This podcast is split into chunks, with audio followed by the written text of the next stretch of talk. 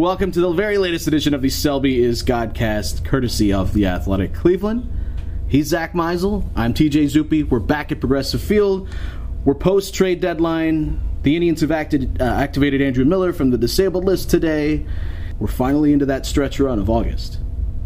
We recorded a podcast two days ago, did we not?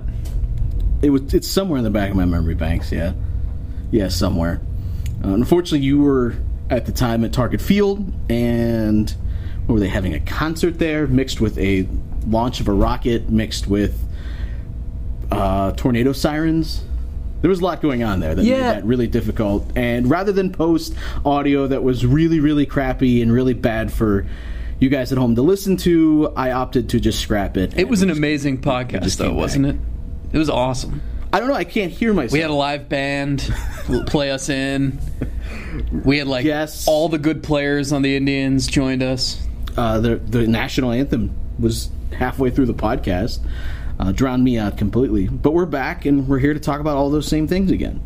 But I mean, we're into August now. This is Birthday is kind of- month. this is what you've been waiting for, right? This is you No. get past the deadline. I hate my a- birthday. You get a better sense of the I'm team so old. that they're going to send into October. You know, Terry Francona sits down today with his team and has the message that we want to be special, not just good, we want to be special heading into October. So that they have that sense that this is largely what they're going to head into the postseason with. As I said, you get Andrew Miller back, so you're getting closer and closer to what you're actually going to see when you get to October. So just from a a media standpoint, even from a fan standpoint, isn't there some excitement there that you can finally start to sink your teeth into something that matters? Well, this is an awkward time to uh, tell you that on Wednesday, when the trade deadline had passed, and Jordan Bastian and Paul Hoynes and myself were on the trip, kind of looked at each other and exhaled, and I said, "It is going to be so nice to, you know, things happen in September. You get the playoff roster set, you get the expanded roster, so you see some kids play, and." you start positioning yourself for October. And I said to them, it's going to be so nice having a month here of August where like nothing matters and nothing happens. so that just contradicts everything you said. So you see nothing. I see- well, next month that is going part of my reasoning was- to watch to break down. So we might as well just go home. I'm not going to write. You're not going to write. We're just going to take a month off at the Athletic. Yeah, that'd be in fine. September. I have the vacation time. Uh, I have, lined up. hey, I, and I have a baby at home. I'm supposed to be at home, but I'm here with you because I thought this no, was so I, important. the, I think the reason I said that was because the trade deadline was chaotic this year, and and you know we're texting about Bryce Harper and Andrew McCutchen and you know. The, obviously, Leonys Martin and, and all these sorts of things that can happen. And why didn't they get Tommy Pham? Who did he break his foot? I think he I- broke. I- I I, think this see- came down today that maybe he broke his see. foot, or Jordan Bastian was lying to me. I don't know. That's possible. So I think, it, it- in comparison to the craziness that is trade season, August seems very tame. Um, but Is I, it? Is it though? I mean, is it going to be tame for them? I don't know. I, I think it's going to be. I think the reason why Terry Francona held this not impromptu, but this just this quick uh, team meeting was because this is the team. Tommy Pham has a fractured foot, just into the Selby's Godcast. All right, so I, I, I think the reason was they have They their didn't get him. they have their team, and this is going to be like they know who they are now. And we're going to start to see the pieces put in place for what this team would look like. Which brings me, this is a segue to a different topic. I don't know if you want to get into this yet, but I have a bone to pick with everybody about evaluating the regular season. No, we're gonna do you have any? again. Do you have anything to say? I mean, we do this every week. We do? This is your topic every week. No, We're no. Talk about we talked about this on Wednesday, but you couldn't hear me because the tornado siren No, that's off. all we could hear was you. it was you, a lot of you. In fact, I went back to edit it. I was trying. I was, I, I did my damnedest because I thought there was some good material on there. I mean, we're not going to rehash everything we said about Leonys Martin and whether or not he fit. Did he need to do more? And we can break down some of that. But it was just a lot of you. It was having to me edit everything of I set out, and it was all just you. So I could have just posted your thoughts on the trade deadline, and everyone probably would have enjoyed it. Well, do you want to talk about the trade deadline really quick? No, you have something you have to get off your Okay. chest. So so we all evaluate and we, we just look at the standings and we say, okay, the Indians, you know, there do we say there are four powers in the American League? The Yankees, Red Sox, Astros, and Indians. just do you shitting- want to put the Athletics and shitting Mariners? on The the Mariners are trash. I mean, they're Have they been outscored? Wow. Is their run differential negative? Dee Gordon Or close to hurt it. his foot. He just rolled his ankle. So now they need Robinson Cano to come back and play second base. Okay, that's fine. Haven't we seen this with the Mariners where they get off to a really good start? You think, hey, they got something here, and then they fade in the second half. I don't know. overtaken. I saw them go two and one in March. Like I don't. I don't. and now you're going to tell me about But this is my this is my point though is that teams are always changing. It's everything is fluid. And so if you want to just say, well, the Yankees are 8 games ahead of the Indians in the standings, so they're much better, that- that's a fallacy. Like the Indians have Brad Hand, Andrew Miller, Cody Allen now in the back end. Like their bullpen is a strength. But when you look at them and you evaluate them as a team that's what are they 58 and 47 or whatever they are, you're, you're, you're evaluating them as if they have a bad bullpen still because that is a major reason why their record is what it is. And so, and I think it goes the other way too. You know, some of some of these teams or things have gone really well for the Indians that might not go well the rest of the year. Like, I know it's all we have to grasp onto, but when you think about the variance and the randomness in October, you can look pretty foolish by just saying, "Well, this team was much better in the regular season, so they're better overall." Like teams change. Am I crazy? No, I think you're absolutely correct. That's why, I, the Red Sox are really freaking good. yeah, of course. And the Astros are really good too. All these teams are good. But I think the Indians get penalized because of a, a roster that won't be that roster when it matters, kind of held them back in April, May, and June. I mean, it would be the same thing if the Red Sox today, like uh, a massive piece for the Red Sox, got hurt. You that that would change your evaluation for the rest Sure. of the season and what. But we do don't in think about it the other way for some reason. And that's that's true. I mean, what's that's why you look at projections pre-deadline, post-deadline. You see who improved a lot. I know, Right. Uh, you know, Sarris wrote a little bit about this, and the Indians factored in, of course, in the bullpen where they went from like the eighth best unit projection-wise to the fourth or something like that. You can read it over at the Athletic. But you see teams get better, and you- you're trying to figure out who made themselves better projection-wise and then you head into the playoffs with a different group, it's it, it makes it I don't know it, it, makes it difficult to sit here because we have to talk about something. We can't just ignore everything that happened to this point. Like it happened. It, it, it there's a reason why they are where they're at today. So it's more so just trying to find that balance between what we have seen already and what you what you still expect to see the rest of the way. And I think that's why for the rest of this month, and they're going to be an opportunity where they probably still need to go out and address their outfield a little bit more. Maybe they even add another reliever heading into September. I think there are still some areas of this roster they can look to upgrade. But as you look at it today, they're better constructed now to go into the postseason, Right. Especially with the healthy or healthy. Think of that pitching staff. Andrew Miller in place, and we'll see what happens with Corey Kluber, whether or not he gets himself straightened out. Same with, with Cody Allen too. But they're better positioned now, based on the trades that they made, than they would have been a month ago for sure. Even with Leonys Martin, who you know, if you had your your options, a contending team probably would like to have a little bit better option in center field. Sure.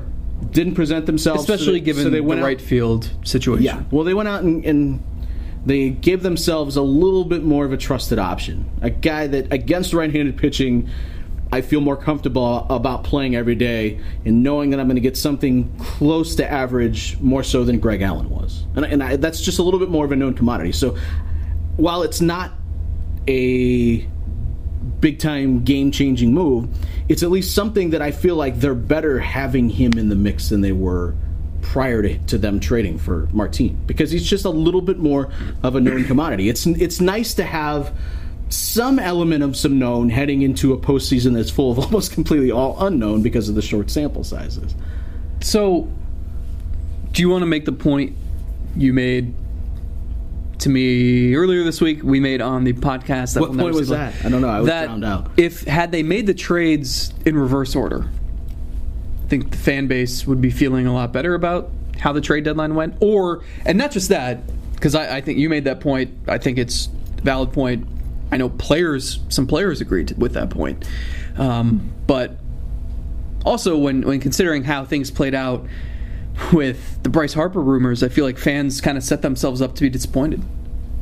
Well, that and I mean, it sounds like I mean, from everything that we've kind of heard and people within the athletic have reported, and just based on some of our conversations, it sounds like they were legitimately in the mix there, and But it wasn't, it wasn't them Yeah. that necessarily said that price is too high. It was more so the conversations just stopped, and it sounds like it probably came from overhead in, in Washington that ownership decided, no, we're going to give this one last go.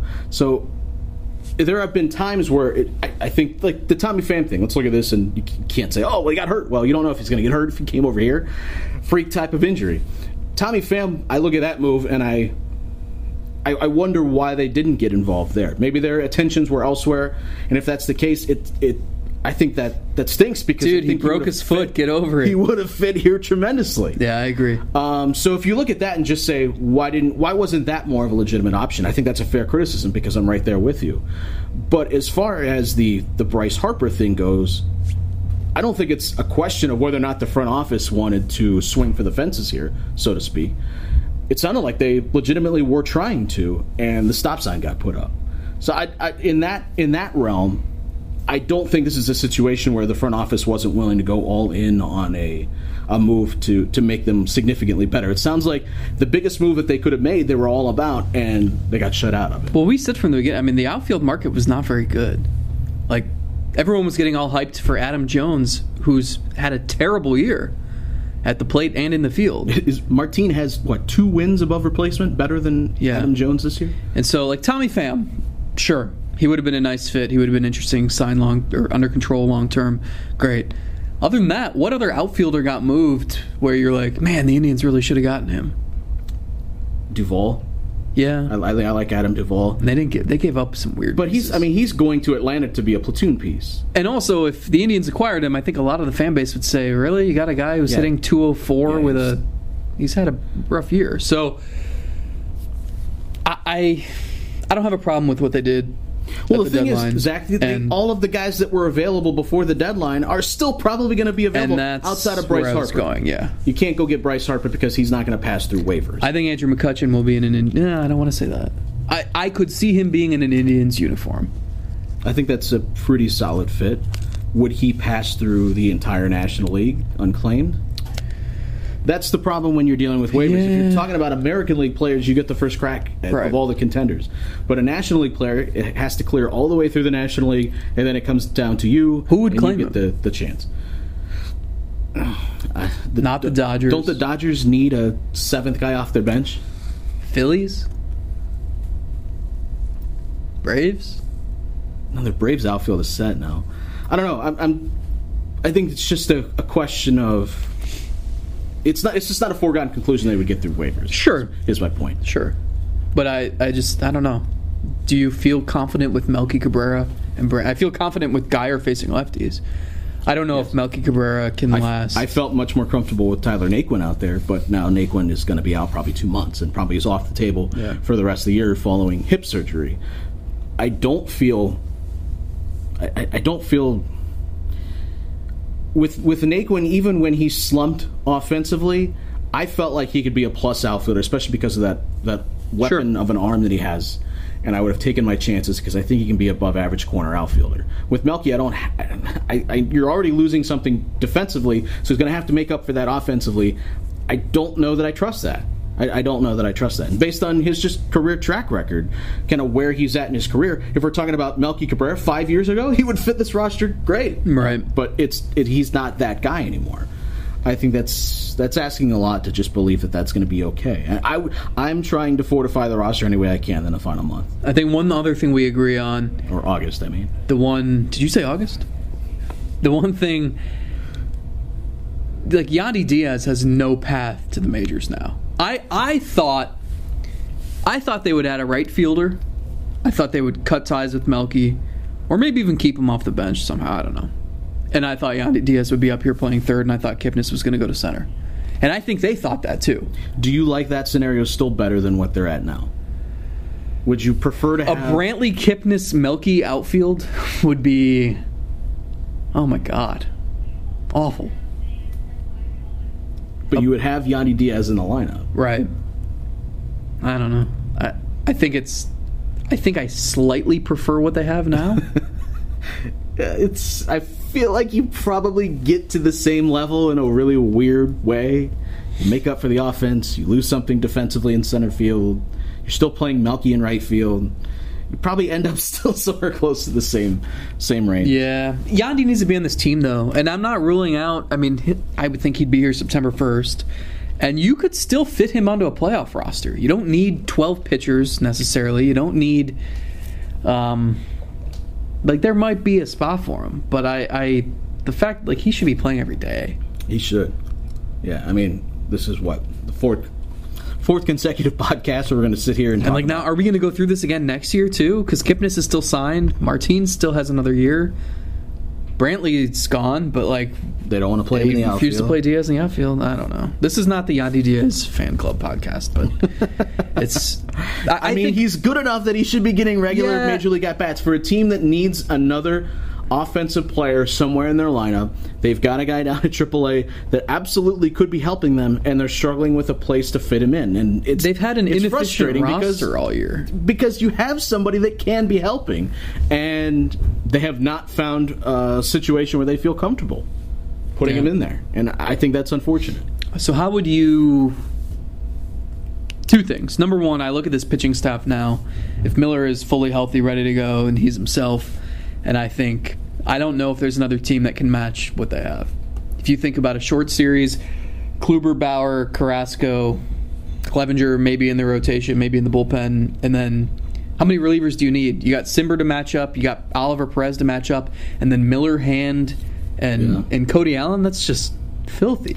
I mean, the Astros are right there because they have five really good starters, and they're going to be able to put one for sure, maybe two in the bullpen. So they'll be right there in the same level as the Indians, maybe even better. Maybe maybe they'll go in. Position. I think there are better. questions about their back end though. Like Roberto Osuna hasn't pitched. In I haven't been looking at their back end that much, Zack. So tell us what's so non-favorable about it. Roberto Osuna has not pitched in months. Uh, they've had some of their guys like Joe Smith has been really inconsistent. Hector Rondon has been fine, but Hi guys. Jordan Bastian making an appearance, and the door will slam because he's a jerk. Okay. Anyway, how would you utilize all these relievers the Indians now have? Wait, no. Before you do that, can you name all 22 relievers the Indians No, have? no, No. Yeah. no. This is a fun game. Uh, Oliver Drake, One, Neil Ramirez, two, Oliver Perez, three, Cody Allen, four, Uh, Zach McAllister, Dan Otero, five, six, Nick Goody, seven. Uh, Nick Goody, wow. Throwback. uh, Tyler Olson. Eight, Uh, did I say Andrew Miller? nine, Be obvious. Uh, Adam Plutko. ten. Uh, this Dude, is, this dude, is you're really, not even halfway there. I know this is really difficult. Like people you saw today in the I know clubhouse. this is really difficult. I feel like Leonys Martin forgetting that Neil Ramirez played on his team. Um, I know I can't do it. I can't do it. Okay, who did they trade for? What I thought you I thought you said outside of. Oh no, I meant all 22. Oh, okay, okay. Well, Cimber and Hand, yeah. 12. I'm not gonna do keep doing this. This is too difficult. I don't even remember who I said already. Okay, how about a couple starting pitchers who made some appearances? Carlos Carrasco. 13. Uh, Little Cowboy. oh yeah, Josh Tomlin. 14. Shout out. Uh, I can't do it. I don't think you said Cody Allen. I did say Cody Allen. I'm pretty sure I Rewind said the Cody tape. Allen. I'm pretty sure I said Cody Allen. Evan Marshall. Yes. Ben Taylor. Uh, yeah, I would have completely forgot about that. Alexi Ogando. That was just, Whose one appearance in his Indians career will, for some reason, be the eighth and ninth inning of a close game at Yankee Stadium. like, what? that just uh, that shows you the situation they were in at the time. Uh, Jeff Beliveau. Got a save. I wrote about Jeff Beliveau, unlikely hero. Who else are we forgetting? I don't Matt know. Belisle. Matt Belisle, yeah. That's 19, I think. You sure you said Cody Allen? I'm pretty sure I said Cody Allen, man. I'm I'm almost positive. Let me pull No, up the I am list here. completely positive. I said Cody Allen. So 22 your- relievers. So what was your question? I was going to ask how you would use Miller, Hand, and Allen. I think we already see. Aren't we already seeing a really good blueprint for this? Now today, Tito said that you might Brandon see, Guyer. Hello. Oh yeah, I forgot. Marc Rzepczynski. Yeah. And one other guy. George Kontos. Ah, yeah. Ground ball master. All right, so we're already seeing a blueprint. Miller coming back is probably going to pitch in a few instances where you're going to shake or scratch your head because it, it, might be trailing in a game or they just need to get him appearances. He needs repetitions now that he feels healthy. The only thing that's going to get him back to being Andrew Miller of old is pitching and pitching a lot. So you're going to see him maybe in situations that you wouldn't typically see him in, just because they need to get him work in these games and they don't want to put a scripted plan together. Because if there's one thing Miller has demonstrated over the past two years is, is he hates it, it being freaking scripted. He hates. That's why he didn't. I think a lot, a big part of why he didn't want to go down for the original uh, rehab assignment back earlier in the year is because he hates rehab assignments because he thrives on being put into a situation where it's the eighth inning and the bases are loaded and he's got to get out of a jam. I think that's when he's at his best and he can kind of live off the the adrenaline of the moment. Well, it's like you you wrote. I mean, there's value in making a rehab assignment when you've been out for a while, and he hasn't pitched for the Indians in two and a half months. Yeah, I mean, but, he needed it. They treated it like a spring training. But it's basically. so different. I mean, he's you know Brad Hand doesn't know if he's going to pitch tonight. He doesn't know if when he does pitch if it's going to be three nothing lead or if it's going to be a tie game in the 15th inning. And then Andrew Miller, it's like, okay, you're going to go pitch the fourth inning on Tuesday. You're going to be facing these 19 year olds. You're going to be wearing a bright orange Browns uniform. those were hideous. Did you see those? I did. Yeah. yeah. He said they were really comfortable. That, that's, and that's about the best thing he said about them. Yeah. But I think that's true, and it's why it is almost impossible to to take too much away um, from a rehab appearance because yeah, you're facing guys you don't know, you're working with catchers you don't know. You're uh, sometimes you're driving to these things right before you you hop out of the car, put your uniform on, and go into the game. Sometimes relievers are starting the game, and some some of those guys that happens in Tampa Bay too. yeah, but as Sergio Romo said earlier this year, like he didn't know what to do when he started the game because the mound was was pristine. He had never been on a mound that was not yeah. beat to hell. Well, Dan Otero almost started a game in Detroit last weekend. Every when, time they almost Clevinger start Dan Otero, he gets yeah. He said he was just going to start warming up in the top of the first in the bullpen, and then was going to jog in. Um, yeah, you you have to treat it like a relief appearance. But anyways, yeah, it's it's why you're looking at what he did at Double A and Single A, and I mean the fact that he's giving up runs that's not great.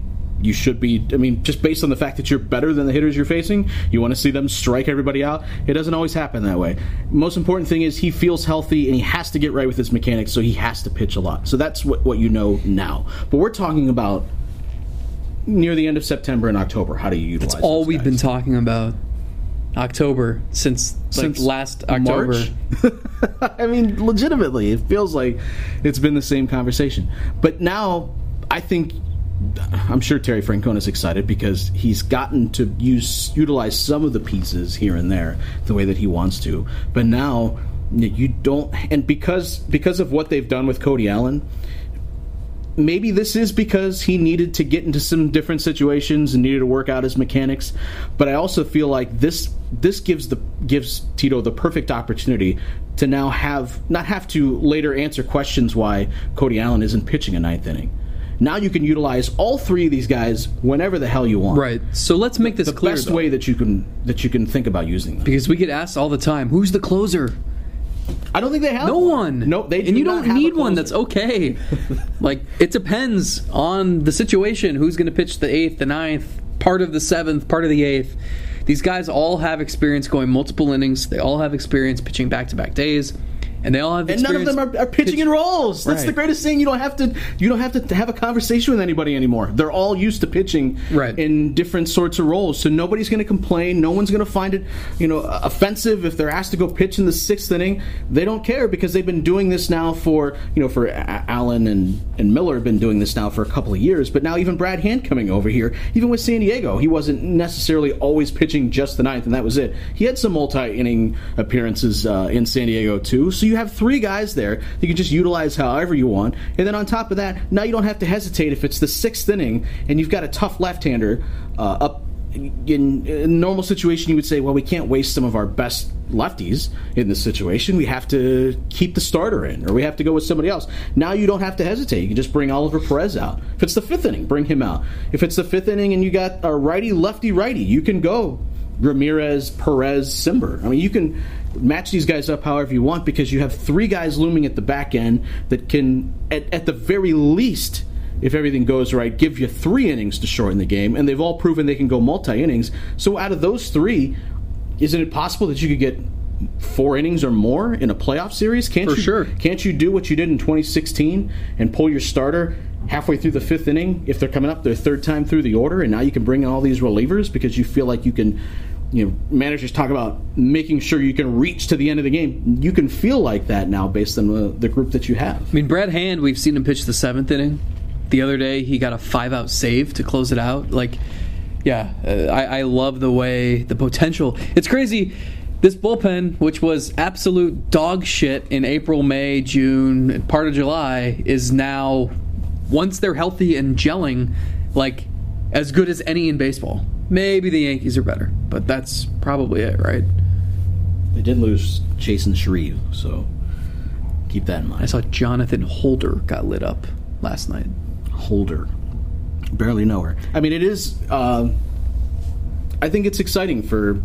It, I think it should be exciting for fans. It certainly is exciting for Tito because he's been trying to piece this together very delicately this year. And that brings us to a different uh, topic that I wanted to, discuss. You know, I know a lot of fans saw the news today with Miller being back, and that, of course, is reason enough to be excited. Some fans were excited because they DFA'd McAllister, who has now been here for what eight years? Yeah. eight years. I think it's, and I, and I actually saw a little bit of this on Twitter. There's some reaction where it's like, "Oh, thank God he stunk. I'm glad he's finally gone." I admit that we have a bias where we're around these people, so we don't have, you know, we're around players every day, so we there isn't that disconnect that a fan has that looks at a player just like he's a guy out there on my favorite team trying to go get outs. We have a little bit more of a, a sense on them being more human beings because they are. And so for Zach McAllister, well, I understand the decision, and I think it was the right one. I think it was more important to keep Neil Ramirez, I who has some control beyond this year, and uh, has at least in a few instances pitched better than McAllister, although the numbers are probably pretty similar. I think they made the right move, but still, it, I, I do you cringe at all when you see people happy to see other players or, or whatnot lose their jobs, or is it just because they get compensated and they're out there making millions of dollars that it's weird that I feel that way? No, I mean I think there's there's different perspective here. I, th- I think fans, and I'm not, I don't want to just make a sweeping generalization, but I think for the most part, fans, it's, I think a lot of the people who might be celebrating that McAllister lost his job today, if they saw McAllister in person, would probably be very cordial. And I think one, social media brings that out. Two, fans don't know these players like we do because we're around them every day. It's understandable, and so that to them, I mean, that's not even to say we know Zach McAllister all that well. no, but I, I think like I started in 2011 on this beat, and that was McAllister's first year. So I, I'm thinking like, all right, if I lost my job today, like eight years is a long time to be with Yeah. one organization, to be doing one thing, one job. McAllister was awful this year. Like I'm amazed he made it to August. It sucks for him that he was trying to find a way to pitch better for the first four months of this season and now won't get to enjoy the two months that are really fun in the pennant chase and then October. Right, and then he would probably be pitching in roles that were better suited for him, as opposed to pitching in high leverage spots because that's what they had to do when nobody was getting out to the back end of games. What McAllister excelled at, and there were times where he excelled here. I'm, I, I think if you actually look down at the numbers, you'd be surprised. Maybe not you, but I just mean in general. No, There I'd were be stretches- surprised. there were stretches where he actually was a pretty decent reliever. No, I'm not saying somebody you want pitched the seventh, eighth, or ninth inning in a close situation, but everybody or every team needs those guys that takes those middle innings and kind of keeps it where it is, gives you some insurance because he can pitch multiple innings. There were there was a time, and not this year because you said he was bad, and the numbers bear that out. But there was a time when he was, as a middle reliever, was perfectly fine, and he was probably. I, uh, I don't know if people would really get this excited about it. Probably a top 100 reliever in the game. It's not as if he had no value at all to this organization for Yeah. eight years. But this was the right move. And and I if you agree. look at the scope of the bullpen now, I mean, Dan Otero has. You'd be shocked to hear this. He's been dominant against righties this year. He really has. Um, and he's signed super cheap the next couple years. And when you know you're losing Allen and Miller, probably, it's good to have something there, something cheap there too, because maybe they can go spend on a reliever this winter. Yeah. Um, so you have Hand, you have Cimber, you have Otero, you have Neil Ramirez. I would think if he survives and, and keeps pitching okay, because he's got a couple years of control, and that's probably was one of the separators in, in why he's still here and McAllister's not. So I think you look at the bullpen, and everyone everyone has a role, everyone has something that they're good at that they can do, and, and McAllister this year just lefties and righties both torched him. Yeah. I, I also I agree with you. It was the right move. He was the, the of of all of the guys that could have been candidates, he was the most uh, He's going to be a free agent too. I mean, they're basically just cutting the cord two months early. Right, right. It made the most sense to to cut ties with him, but I think it is. I think it's difficult for the organization. Certainly difficult for him when you're here, when you're around that long. I mean, eight years to be here for that long, being a part of this organization here, and, and going through some really good times in 2016 and 2017. I'm sure that was not an easy conversation, despite whatever you think when you just look at the numbers. That I'm sure was was tough on all sides to to make that decision. You got a random Indian for me? I do. Did you look? I did not. I swear. I mean, if you did alphabetically, you can see on the back. Not looking. All right. So I pulled out the 2006 season summary. All right. So row here. 2006. Yeah. Uh, so 05 was the year they won 93 games, choked in the last week, and Sizemore dropped the ball in the Yes. sun, and Ozzie Guillen made the choke sign. Yes. You know, I have a story about my good friend um, and Ozzie Guillen. In what year would it have been? Like 06, 07, 08, I think. Those years around. My buddy, his family had tickets right behind the visitors' dugout.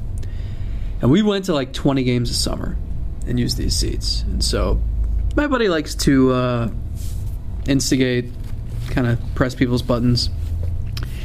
And Ozzie Guillen You're going to tell me that he, turned around and gave the choke sign to him. No, it wasn't the choke sign. Um, he it was the choke sign. I, I'm trying to remember if this was before 05 or after. I want to say it was after because we had to be old enough to drive downtown. So my buddy was wearing a, a 97 World Series shirt, Marlins Indians, and and my buddy was heckling Ozzie Guillen all night. Ozzie Guillen comes back from making a pitching change, points at his shirt, and makes the choking sign. And then my buddy says something else that was probably inappropriate, and Ozzie Guillen made like the symbol you make, where his fist is near his face and his mouth protrudes in one sign. If you you're picking up what I'm putting down, and said something about my buddy's mom. Um, Oh, boy. So I, I don't remember the exact details, and I don't want to get anyone in trouble. So I, I will It sounds like your buddy kind of had it coming. try to be vague about this, but they got into it. It So was the uh, 2006 season, yeah, I don't really remember the 2006 season. uh, there were big expectations. They ended up coming short, uh, coming up short.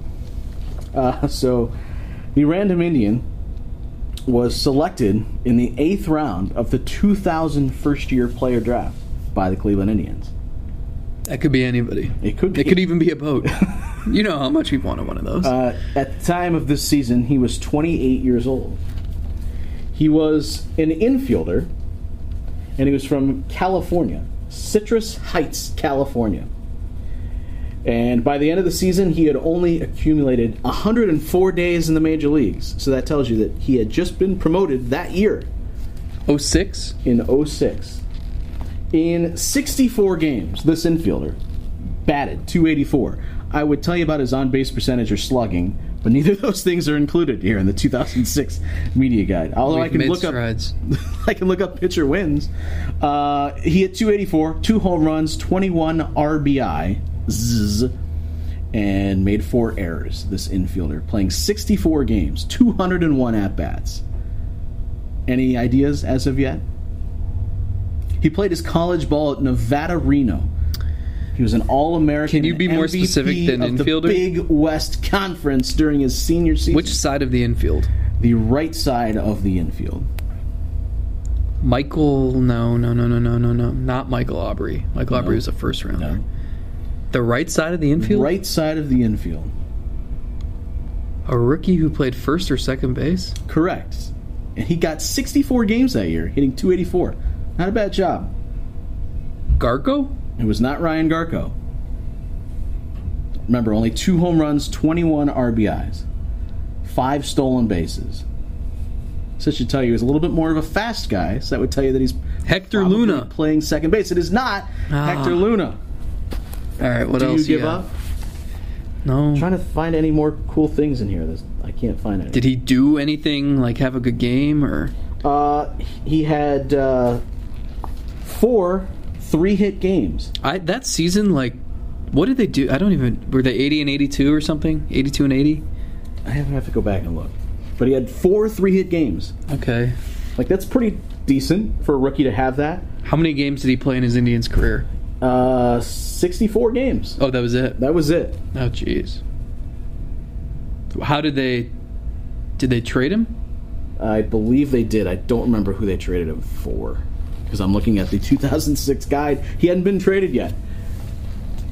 Uh I gotta get. They this. traded the guy over here on the other side of the page, Kevin Kouzmanoff, for his replacement at second base. Wait, They what? traded- They traded Kevin Kouzmanoff, who's on the other side of the page here, They traded Kevin Kouzmanoff, to the Padres for his replacement at second base. Josh Barfield. Right. They traded for Barfield.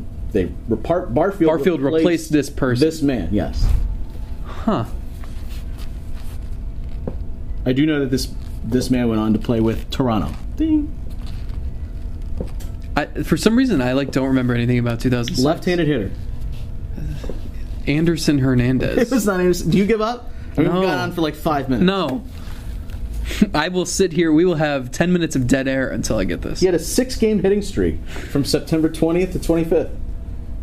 Kouzmanoff hit a grand slam on his the first pitch he, ever did. saw, right? He did in Texas. And you said this is alphabetical order, it is. so his yeah. last name might start with a K or a L or a J or a. Yeah, any of those in the alphabet. It's That's- not Hector Luna. It's not Hector Luna. You sure? You check I am again. 100% sure. All right, who is it? You sure you want to know? Hmm. Five foot ten, 180 pounds. Okay, hold on. Hailing from Citrus Heights, California, please welcome to the stage Who is it? Joe English. Joe Inglett. Ah, they had a lot. I mean, we've talked about. I think it was like 43 different people started at second base between Roberto Alomar and Jason Kipnis. What about Juan Lara? Oh, didn't he had like a he got in a bad car accident or something? Yeah. I don't remember that. That, this Fernando was a Cabrera. weird year. This was this was the year Fausto Andrew Carmona. Brown. Fausto Carmona was the closer for a week. Blew four saves. Big Poppy got him once. I remember.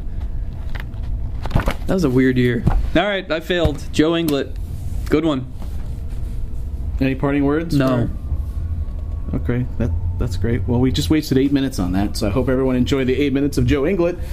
Now you can sit around the cooler and talk about how you learned on about that and the Selby. I always get him confused with Jamie Carroll. I mean, one hit right-handed, the other one hit left-handed. Did they both play with the Blue Jays at one point? I know Carroll came from the Rockies. Anyways, you can subscribe to the podcast. Why would we will you have more of this at Apple Podcasts, Google Podcasts, Podbean. Stitcher, Spotify, Podbean, and Anchor, and like a thousand other different places. So if you search the Selby is Godcast, or you find us on Twitter at TJ Zuppe at Zack Meisel, we will point you in the right direction. Till next week. Anything else? See ya, Cleveland. See ya. All right, we're out of here. Bye.